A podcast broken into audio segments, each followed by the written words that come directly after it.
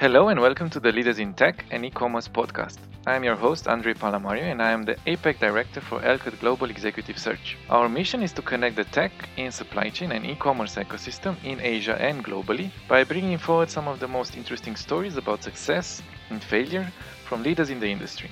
I am happy to have with us today Dr. Alan Barnard. Alan is one of the world's leading decision scientists and theory of constraints expert. He's a serial entrepreneur and he is the founder and CEO of Goldratt Research Labs, a company he co-founded in 2008 together with Dr. Eli Goldratt, the creator of Theory of Constraints. They were also passionate about applying a robust scientific approach to developing new thinking and decision-making methods and advanced technologies to help people make better, faster decisions. Decisions that move them closer to their goals. Today, Alan works as a strategy advisor, researcher, and theory of constraint expert and educator with both for Fortune 500 companies as well as NGOs and government agencies. From a long list of clients, we can mention Microsoft, Cargill, Tata Steel, Nike, ABB, Cisco, SAP, Intel, and many others that Alan has worked with in his capacity as the CEO of Goldratt Research Labs. Hi, Alan. It's great to have you on the podcast today. Thank you, Andre. Thank you so much for the invitation. It's my pleasure. And I did a bit of homework and research, and I was impressed by your background. But let's uh, let's start with a short introduction. Maybe you can tell us more about the main milestones of your career so far, because I know there are some keywords, right? Entrepreneur, research scientist, app developer, author, and speaker. But I'm sure you have more stories there. Sure. So I started my career in 1992 after graduating as an industrial engineer and joined uh, the largest cookware manufacturer in South Africa.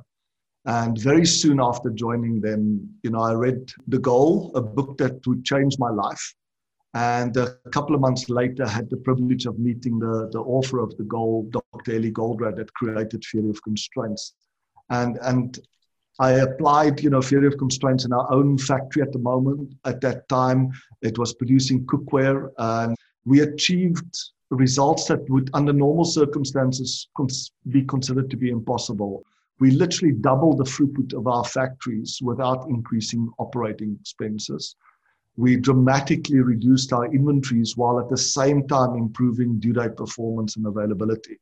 And, and that was my introduction into the world of manufacturing and distribution, consumer goods supply chains that fascinated me. And it was a great start to the rest of my career. After a couple of years there, I then had an opportunity to decide what to do. And I met with uh, Dr. Eli Goldratt one evening. He had come out to South Africa. And I asked him wh- whether he thinks it's possible to improve any company. And he said, of course. And I said, substantially, not by a little bit, but substantially. He said, yes.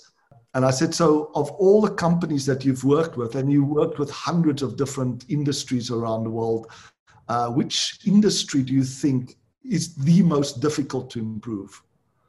And he said, after thinking a bit, but he said probably process industries. You know, in a kind of a job shop environment, you can dramatically improve your performance, similar to what we had done, and even production lines by just being very clever at how you plan the work, execute, and constantly improve.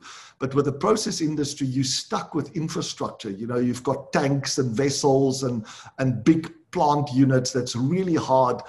And in those environments, squeezing a couple of percent more out was a dramatic improvement. And he said, but, you know, by the way, why are you asking me these questions? And I, I said, you know, I'm a little bit embarrassed to say so, but I'm kind of bored. You know, I, uh, at that stage, you know, I'd, I'd, reached the level equivalent to COO. I was in my early 20s. We had implemented theory of constraints every aspect in our business. We developed our own ERP system based on theory of constraints and i was looking for the next big challenge. And after hearing his, his comments i decided to, to join south african breweries they were considered to be one of the leading breweries at that stage in terms of financial performance but nowhere in terms of size. And it was interesting because for me the challenge was is, you know improving something that that's that's not great is pretty easy but improving something that's considered to be almost the best in the world and especially in an industry that's notoriously difficult to improve, was massively challenging. And the first three months, I was really kicking myself. I thought, what the hell were you thinking? I was surrounded by the brightest people, you know, that I'd ever met. And on top of that, I don't even drink beer. you know? Interesting, I had family members from all over the place contacted me asking me about what am I planning to do with my quota of beer. But as a, just a short summary, it's it gave me an opportunity to to think about what's the process that you would use if you go into an environment that you essentially have no intuition about. And I had no intuition about producing beer, making beer, and distributing that. And I mean, to give an idea how good South African breweries were at that time, we had a, we had a couple of people from Germany and, and the US to come in and lecture us about consumer goods supply chains. And they were talking about inventory terms of, you know, sort of 24 as, you know, the high number that you should be striving to. We were already running in the 30s and 40s, you know, mm-hmm. so had an extremely efficient supply chain. But what I learned from that experience was not only it's, it's almost always possible to do substantially better, but I kind of discovered a process that you could use in any environment. So, to the listeners or viewers out there, if you're going into an environment that you have very little intuition about, the first thing you want to do is to see if you can pick up if there's a big difference between the best and the worst or the best and the average. So I looked at that, that supply chain and I asked myself, what's the difference between their best day and their average day and the worst day? And can I understand what were the conditions that were in place under the best scenario and the worst scenario? And essentially, how can I replicate those conditions on a day to day basis? And that could dramatically improve your performance to move it closer towards the best. And that was an extremely valuable lesson. And since then, I've applied it into going into mining, knowing nothing about mining, going into house construction in Japan, knowing nothing about it, but the same idea is look for these gaps between the, the, the best, the average, and the rest, whether you apply it at the, at the manufacturing or distribution or retail level, or even at a human level, right? Like who's the best salesperson? They sell 20 houses per month. What's the average person sell? About four okay, mm-hmm. what are the conditions that enable that person to sell so much more or to produce so much more? So that was a big thing, and it gave me a lot of confidence. After that, I, you know, I got bored pretty quickly after that because, like I said, I, I don't even drink beer, even though I learned how to taste it. I've always been an entrepreneur since I can remember. I wanted to be in control of the type of products I develop, services I create. So I, mm-hmm. I co-founded a company with a couple of friends, you know, engineers, and we created essentially a TOC software and services company that were developing mobile apps, etc.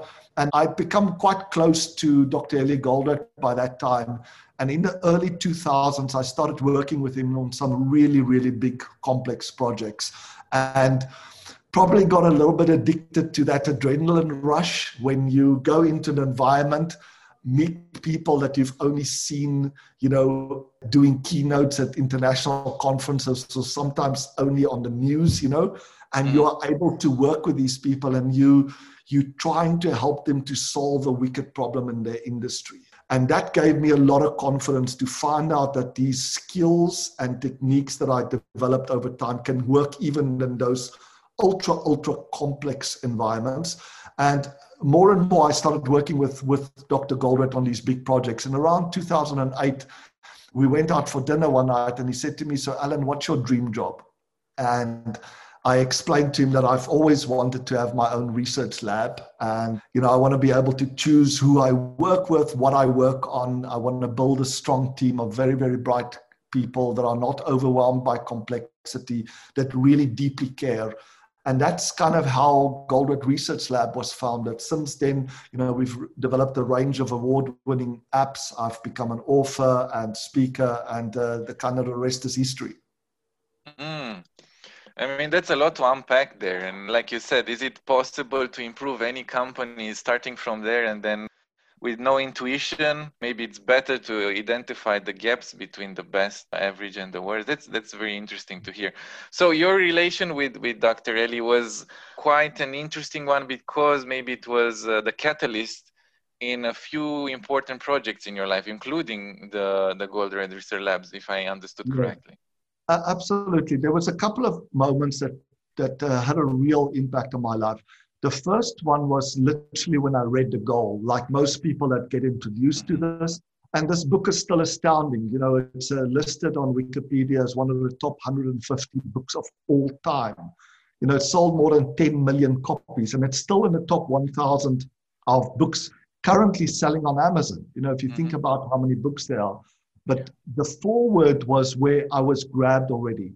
Elliot articulated to me the scientific method in the simplest form that I'd ever seen. He basically said that if you want to make a breakthrough in any field or organization that you're passionate about, you only need to follow two steps. The first one is to have the courage to look for inconsistencies, gaps essentially between what you expect to see and what you actually see. Mm-hmm. Right? Uh, for example, in mining, mines are designed, underground mines are designed typically to, to do a blast a day, right? The shift mm-hmm. systems are designed to do a blast a day. You go in there and you find, okay, so if you're working, you know, 30 days a, a month, how many blasts do you actually do? And you'd be shocked to find out that most do around 15 or 16 or maybe 20. Mm-hmm. And, you know, th- that's a huge number. So, so the next question is, Step number two is have the courage to challenge basic assumptions related to this inconsistency. And, and there's two ways that you can challenge it. You can think about this gap, right? So one is the assumptions on which you base your expectations, right? So your expectation could be wrong. It could be too, too high or too low. Or the, the assumptions on which you've based your actions to reach that expectation could be wrong. Unfortunately, the most common way is that people tend to, after some time, if they're not meeting their own expectations or the expectations of their company, they start lowering their expectations. You know, mm, and that's they're not triggers, changing their actions. Yeah, interesting. Yeah, that soon triggers a self-fulfilling prophecy, right? Where the mining guys would start convincing themselves that there's very good reasons why probably 20 blasts a month is the best that you can do.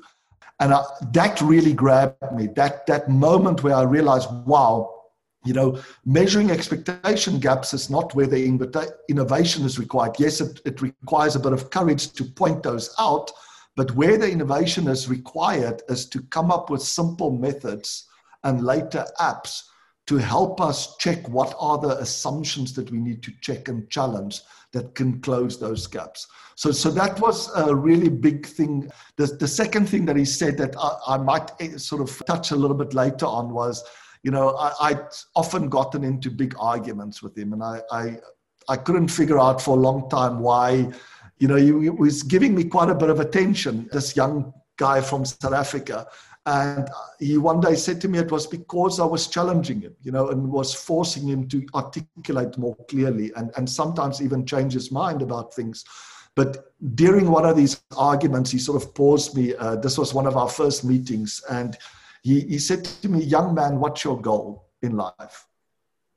And I, I, I continued to specify, you know, all the milestones as a young 20 year old guy, you know, you want to drive a, a nice car, marry a supermodel, and, you know, come up with one original idea, right? It's yeah. like the whole spectrum. And he was shaking his head so much, I thought he was going to fall off the chair. like, you can't disagree with my goal. You asked me what my goals were. And he said, No, it's clear that you don't have the same definition of a goal than I do. Mm-hmm. And maybe that will help you. So I said, What's your definition? And he said, There's kind of two definitions. You can pick which one you want to use. He said, The more serious one is a goal, a life goal is something that when you achieve it, you're ready to die. Mm. That's, wow. That's powerful. That, that's deep and yeah. And it, it made me think very, very hard. And he said, A more softer version of that. Uh, a life goal is simply a dream taken seriously. He said, You have two things to, to in life. You, you need courage to have dreams. Mm-hmm. It's very easy not to have dreams. Mm-hmm. But once you have a dream, from time to time, you should be asking yourself, How are you taking this seriously? Mm-hmm. Is things that you're currently doing, in fact, the people that you are currently with, is that helping you make progress towards that dream of yours or not? And if not, then you need to change it. So that was my kind of uh, meeting, and and it's it's those words sort of inspire and haunt me every day of my life. Wow, that's powerful. And how would you? Maybe this is connected to the next question. That is, uh, what is the the main mission of, of Goldratt Research Labs? But uh, one question is this one: What is the mission of, of the research labs? But then, uh, how would you answer the the goal for yourself, or how would you answer the goal question now? Yeah. So you know, I, I met Elia again a couple of months later, and one of the things that he left me with was this paradox, right? He said, Understand that you could die every day, right? And I said, Of course, you don't like to think about it, but yes, that's yeah. true. And he said to me, Would you want to die without having achieved your goals? I mean, it still chokes me up as I think about that. And I said, No. So he said, Think about that. And a couple of months later, I met him. And literally, you know, one of the things that made him so incredible was he's, he had this incredible memory. And he literally walked up to me and he said to me, And? it's like, what's the, what's the solution to this, you know, puzzle? And I said, well, the only way I can resolve it is that I, I must look at a goal as a journey, not a destination. Mm-hmm. I must be able to articulate my goal in a way that I can achieve it every single day. Mm-hmm. And he said, That's pretty good. So, what, what have you come up with? And I shared with him that my passion has always been in helping people make less avoidable decision mistakes, helping them not to just you know make better decisions but to learn every time they do make a decision mistake i said to him i've realized in in the research that i've done that it's really easy to make mistakes, decision mistakes. There's, there's always infinitely more ways to get it wrong than to get it right. And it's really hard to learn from your mistakes because of practical things like confirmation bias. I, my goal was to, to turn that around. I wanted to create simple methods and apps that make it hard for people to make decision mistakes and easy to learn from them. And he then shared with me, you know, that his life goal was to teach the world how to think, and that was his ultimate goal was to apply the mindset and methods of the scientific field to the soft sciences. And we immediately clicked. We realized that there was total alignment in in our personal goals. So many years later, when he asked me about what's my dream job, and I explained to him that I want to run a research lab, he said, "Well, that's what he had in mind f- for me. That I'd shown with some of the innovations I'd come up with in in almost every aspect of theory of constraints by that time, often challenging or improving things that he had done."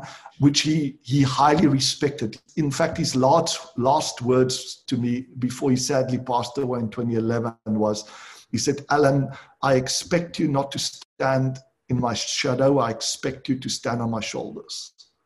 Right? I want you to continue to challenge what I've come up with uh, and inspire people to do that. So we essentially that evening formulated the the goal of Goldratt Research Labs mm-hmm. to help individuals and organizations make better, faster decisions when it really matters.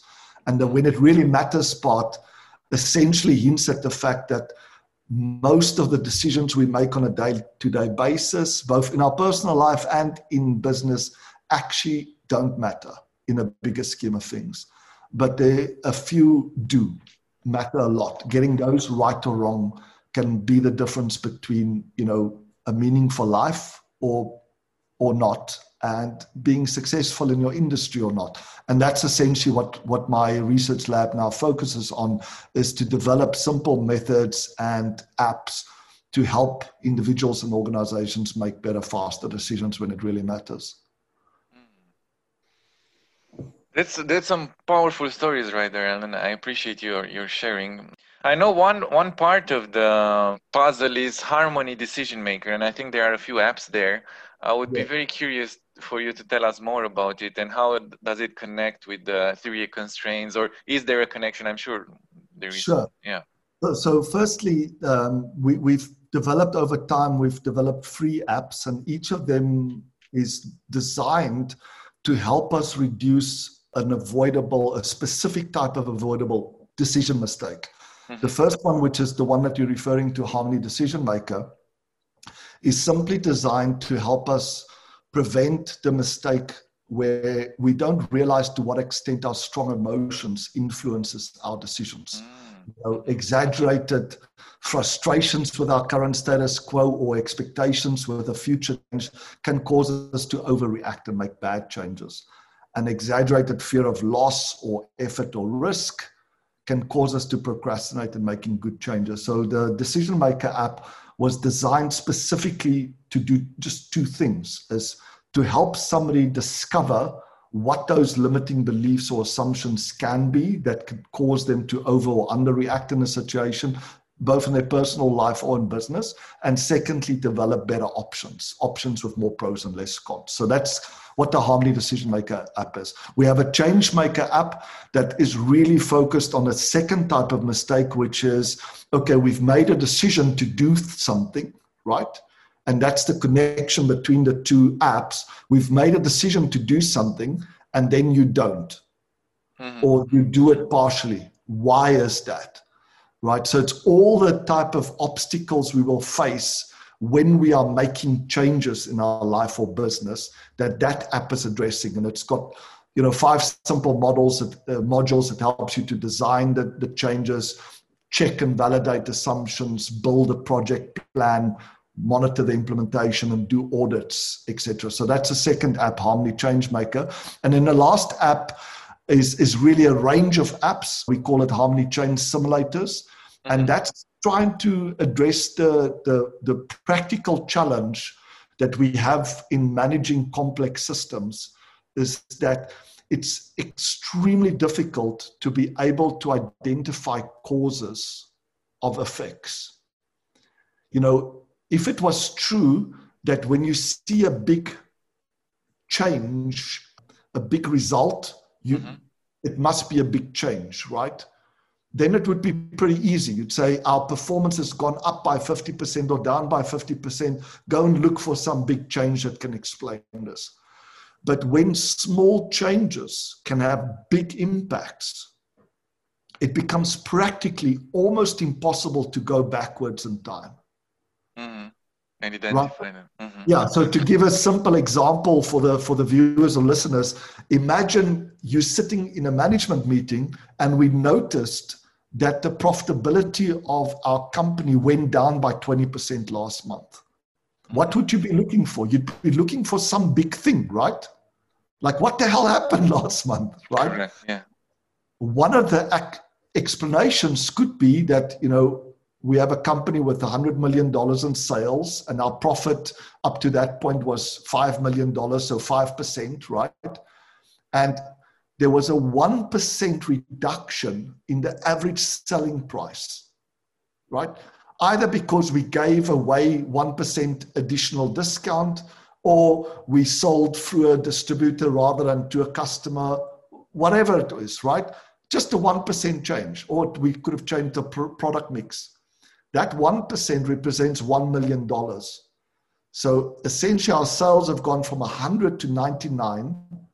Our variable cost wouldn't have gone down. Our operating expenses wouldn't have gone down. So that whole 1 million went off our yeah. bottom line, which was 5 million, now 4 million. That's a 20% reduction in net profit for a 1% change in average selling price that's not possible for our human mind to comprehend in complex systems, right? So, simulations is a fantastic way to model complex systems that has these nonlinearities and feedback loops in both to understand potentially what could be causing the mm-hmm. current effects whether positive or negative but also to test out different strategies right something has happened, for example, COVID 19. Some of our customers have approached us and we use our simulation models. We've got ones for supply chains, for mines, for project environments, for retailers And we can use those models to say if something has happened like COVID, first of all, what is going to be the full impact on our business, on our supply chain? Mm-hmm. And then what would be the best way to respond? And we can stress test many different strategies in a very low cost, low risk way. So that's what the apps is. You you ask the question, what's the connection between theory of constraints and what we do in terms of decision making? Yeah. And that was something that I picked up quite early on is that Herbert Simon, who was one of the pioneers in operations research and AI, he published, started publishing papers already in the 1970s that was sharing his, his sort of insight that more and more we'll have more and more data and more and more information from that data and that the, the, the scarcest resource will not be data or information. It will be the ability to process that data or information. And he claimed that the constraint or bottleneck is going to become attention, management mm-hmm. attention. Mm-hmm. And that's something that in the early 2000s, we were starting to do these massive projects, as I mentioned, around the world, you know, implementing theory of constraints in big organizations. And we were noticing that they weren't giving us the results that we expected, even though, you know, the solution was was very valid. We tested the solution often on uh, simulation projects, but what we didn't consider was the fact that the ultimate constraint wasn't going to be cash or supply or capacity or demand. Those things you can always get more of, right? Even the biggest company in the world has only a few percent of the of the world's you know market share, right? So yeah. it can't size of the market that's constraining them. And then I, I remember this insight from from Herbert Simon. I started sharing it with Eli, and that changed a lot. He had sort of reached that kind of conclusion independently. So when we talked about it one evening, it's literally the light bulbs went on and said, what if the constraint is management attention, our limited attention? And when you have an insight like that, one of the things that Eli taught me is not just to focus, oh, whoa, new insight, is to think about what else will change as a result. Mm-hmm, mm-hmm, mm-hmm. Right? Was the chain of. Mm-hmm. The, the, almost the effect of that change. And I, mm-hmm. we, for example, a simple thing that I immediately did was I said, you know, we use a ratio called return on investment yeah. to make decisions about which things we should invest in and which not, right? But that ratio is based on a on an assumption that cash is a constraint. Mm-hmm. What if it's not a constraint? What if management attention is? So I created a, a ratio which I called ROMA, return on management attention, right? Which says that I have two opportunities to invest my limited time or attention or budget in. Both of those could potentially give me a million dollars. Which one should I go for? If the one would only require 10 days of my attention and the other one 50 days of my attention becomes an easy decision. And what we had realized from that is that decision mistakes is by far the biggest waster of our limited attention. Mm-hmm, mm-hmm. And, and it's not just mistakes, but also delays. If you think mm-hmm. about a, a, manufacturing environment, right, where there's always this huge ratio between the, the, the total time it takes us to get something manufactured, right? So, like four weeks, you, you order something, they quote you four weeks. What, what's a physical touch time? And it's often like a few hours, right? And that's true for almost any environment. You think about applying for a new passport, they quote you four weeks. How long does it actually take them to prepare a passport? Correct. You know, yeah. a, a, few hours, maybe even minutes, right? So there's this huge gap. And if we can understand what are causing avoidable f- delays and flow, that's by far the biggest opportunity for improvement. Mm-hmm. And I realized that once you understand that attention is a constraint and that we waste it by making decision errors or by delaying good decisions, you realize that the same is true for decision making. Think about how long people procrastinate on decisions. Mm. Or we delay the decision until the next board meeting. Correct. How long does it actually take to make that decision when you have a full kit of everything that you need and everybody that you need? You know, a few hours, right? Yeah.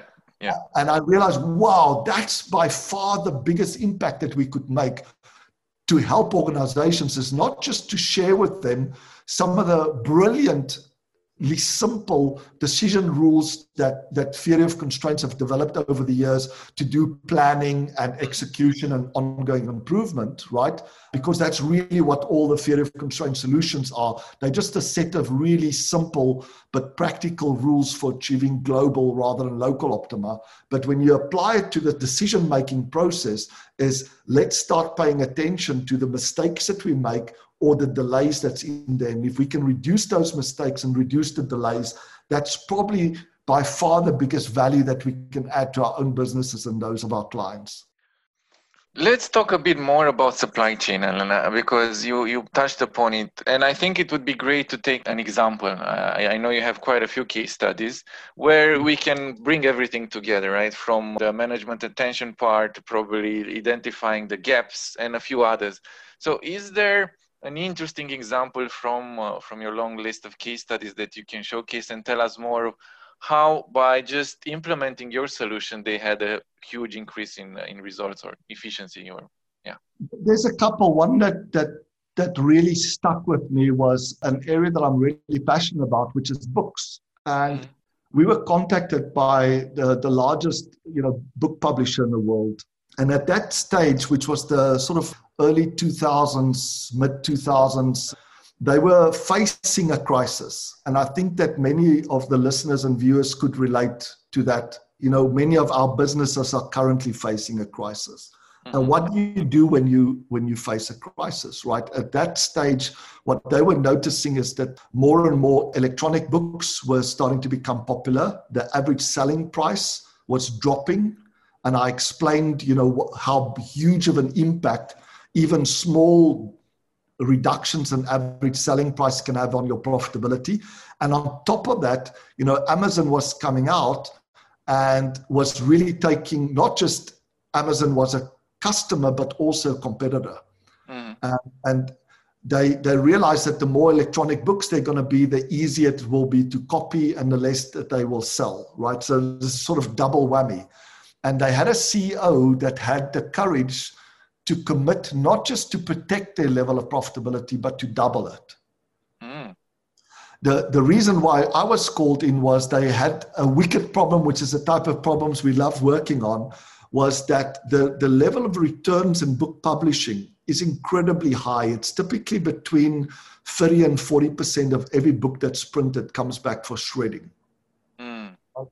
That's a huge number and they they did their calculations and they said that's you know that's about 150 million. Dollars if they could just halve it that would be 75 million dollars. That would be a huge thing right? So i had an opportunity to meet their ceo and i it was supposed to be just to be a simple introduction.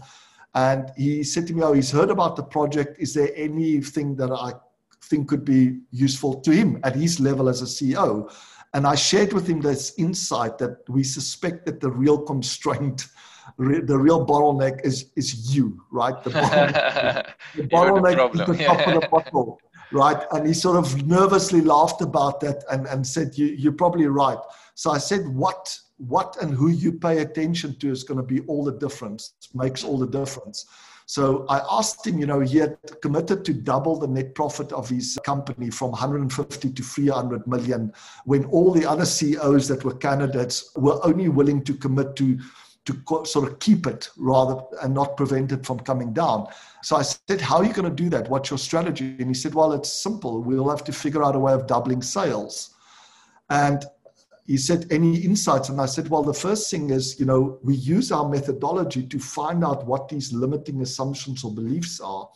And it seemed that the first one that you should consider checking is that you assume that net margins are fixed. Mm. Right?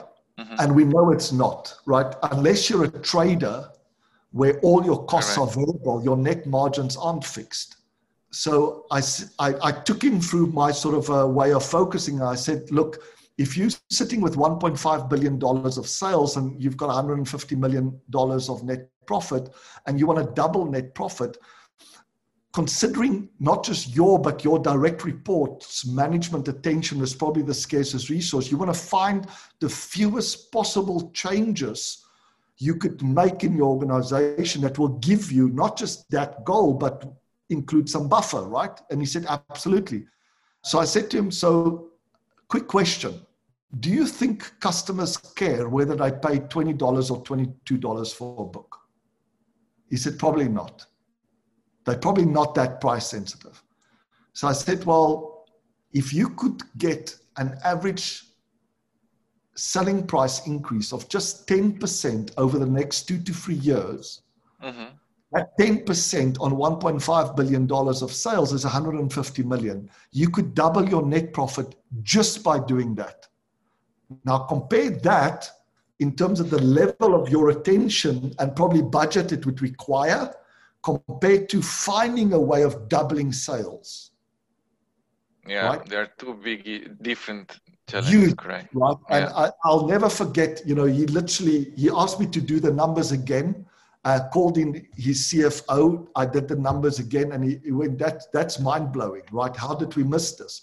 And then I said, even if you couldn't do that, if, if all the, the increased profit had to come from selling more, what is your variable cost? And he said, you know, worst case scenario, about 50% if you add in printing, distribution cost, returns cost, uh, royalties to authors, etc. So I said, so if we need 150 million in net profit and your variable cost is 50%, so that's 150 over 0.5. So we need 300 million in sales. So that's a 20% increase in sales. Mm. If you owned your direct reports now and you asked each of your department heads, with a bit of assistance, do you think you could potentially do about 20% more without significantly increasing your operating expenses? And he said, probably they will say yes. He said, that's your second leverage point. Mm-hmm. And, and, and that's essentially how you know I would approach any project is to start with what is this goal that they're trying to achieve? Is it ambitious enough to, to force them to think out of the box? Sometimes we're sort of lucky that we get a crisis like that that yeah. forces us to think out of the box, right? We've just lost six months of sales. What the hell are we going to do? But then to think about what's the one thing that if we could get ourselves to believe that that would be possible, that that could change everything and then to just think about all the yes buts, right? Yeah. What can block us from capitalizing on that new idea? And that's kind of a, I hope that's a good example. You know, we were able to to to get their returns down to a level that was unheard of in their industry. And what I found so remarkable with this company is not only they were willing for us to share what we had done, but actually encouraged us to work with other players in the industry because they realized that that whole industry is fragile, right? Mm. Is that, you know, mm-hmm. if, mm-hmm. if, if one part fails, everything fails even something like the, the book retailers, an important thing later on, we met with some, some people from Amazon, and it was in their interest to protect brick and mortar retailers. Why? Because about a third of all sales are impulse sales. Correct. Uh, so people walk into the, the, the book retailer, brick and mortar shop, they see a book and they might buy it online. So mm. if you close that off, you're going to lose a massive amount of sales and that that's sort of the last part is always looking for these win-wins where you know you can take the pie and make it bigger because then everybody wins rather than just fighting for a bigger share of the pie how can we take that and, and increase the size of the pie mm. And I feel like, I, like we can talk for hours and hours, uh, friend. We we have to go back to the last question because uh, we are running a bit out of time. But yes. um, I wanted to ask you about supply chain professionals and how maybe a piece of advice that you would give to them. I think it might apply to all professionals or all people but how can maybe supply chain professionals in general improve on their decision making process in order to make better decision? What would be one piece of advice? I'm, I'm sure we could write probably more than one book on it but you could do it not me. But uh, what would be an, an advice? I think the first part is to recognize, as I mentioned when I started, how easy it is to make mistakes and how hard it is to learn from, from your mistakes, right?